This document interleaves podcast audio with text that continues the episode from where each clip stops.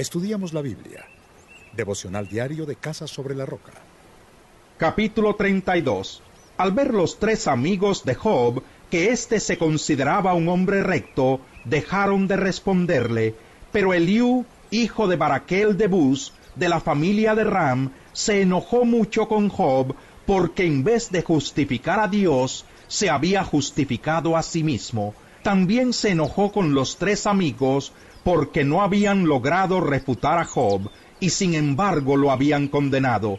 Ahora bien, Eliú había estado esperando antes de dirigirse a Job, porque ellos eran mayores de edad, pero al ver que los tres amigos no tenían ya nada que decir, se encendió su enojo, y habló Eliú, hijo de Baraquel de Bus. Yo soy muy joven, y ustedes ancianos, por eso me sentía muy temeroso de expresarles mi opinión, y me dije, que hable la voz de la experiencia, que demuestren los ancianos su sabiduría, pero lo que da entendimiento al hombre es el espíritu que en él habita, es el hálito del Todopoderoso. No son los ancianos los únicos sabios, ni es la edad la que hace entender lo que es justo.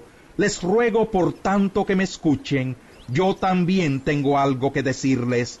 Mientras hablaban, me propuse esperar y escuchar sus razonamientos. Mientras buscaban las palabras, les presté toda mi atención, pero no han podido probar que Job esté equivocado. Ninguno ha respondido a sus argumentos. No vayan a decirme, hemos hallado la sabiduría, que lo repute Dios y no los hombres. Ni Job se ha dirigido a mí, ni yo he de responderle como ustedes.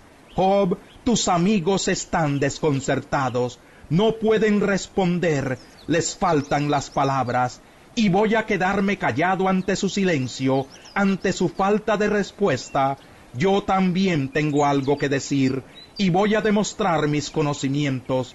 Palabras no me faltan, el espíritu que hay en mí me obliga a hablar. Estoy como vino embotellado, como vino en odre nuevo a punto de estallar. Tengo que hablar y desahogarme. Tengo que abrir la boca y dar respuesta. No favoreceré a nadie, ni halagaré a ninguno. Yo no sé adular a nadie. Si lo hiciera, mi Creador me castigaría. Capítulo 33 Te ruego, Job, que escuches mis palabras, que prestes atención a todo lo que digo. Estoy a punto de abrir la boca, y voy a hablar hasta por los codos. Mis palabras salen de un corazón honrado, mis labios dan su opinión sincera. El Espíritu de Dios me ha creado, me infunde vida el hálito del Todopoderoso. Contéstame si puedes, prepárate y hazme frente. Ante Dios, tú y yo somos iguales. También yo fui tomado de la tierra. No debieras alarmarte ni temerme, ni debiera pesar mi mano sobre ti. Pero me parece haber oído que decías, al menos eso fue lo que escuché, soy inocente, no tengo pecado, estoy limpio y libre de culpa. Sin embargo, Dios me ha encontrado faltas, me considera su enemigo, me ha sujetado los pies con cadenas y vigila todos mis pasos. Pero déjame decirte que estás equivocado, pues Dios es más grande que los mortales. ¿Por qué le echas en cara que no responda a todas tus preguntas? Dios nos habla una y otra vez, aunque no lo percibamos, algunas veces en sueños, otras veces en visiones nocturnas, cuando caemos en un sopor profundo o cuando dormitamos en el lecho. Él nos habla al oído y nos aterra con sus advertencias para apartarnos de hacer lo malo y alejarnos de la soberbia, para librarnos de caer en el sepulcro y de cruzar el umbral de la muerte, a veces nos castiga con el lecho del dolor, con frecuentes dolencias en los huesos. Nuestro ser encuentra repugnante la comida, el mejor manjar nos parece aborrecible. Nuestra carne va perdiéndose en la nada, hasta se nos pueden contar los huesos.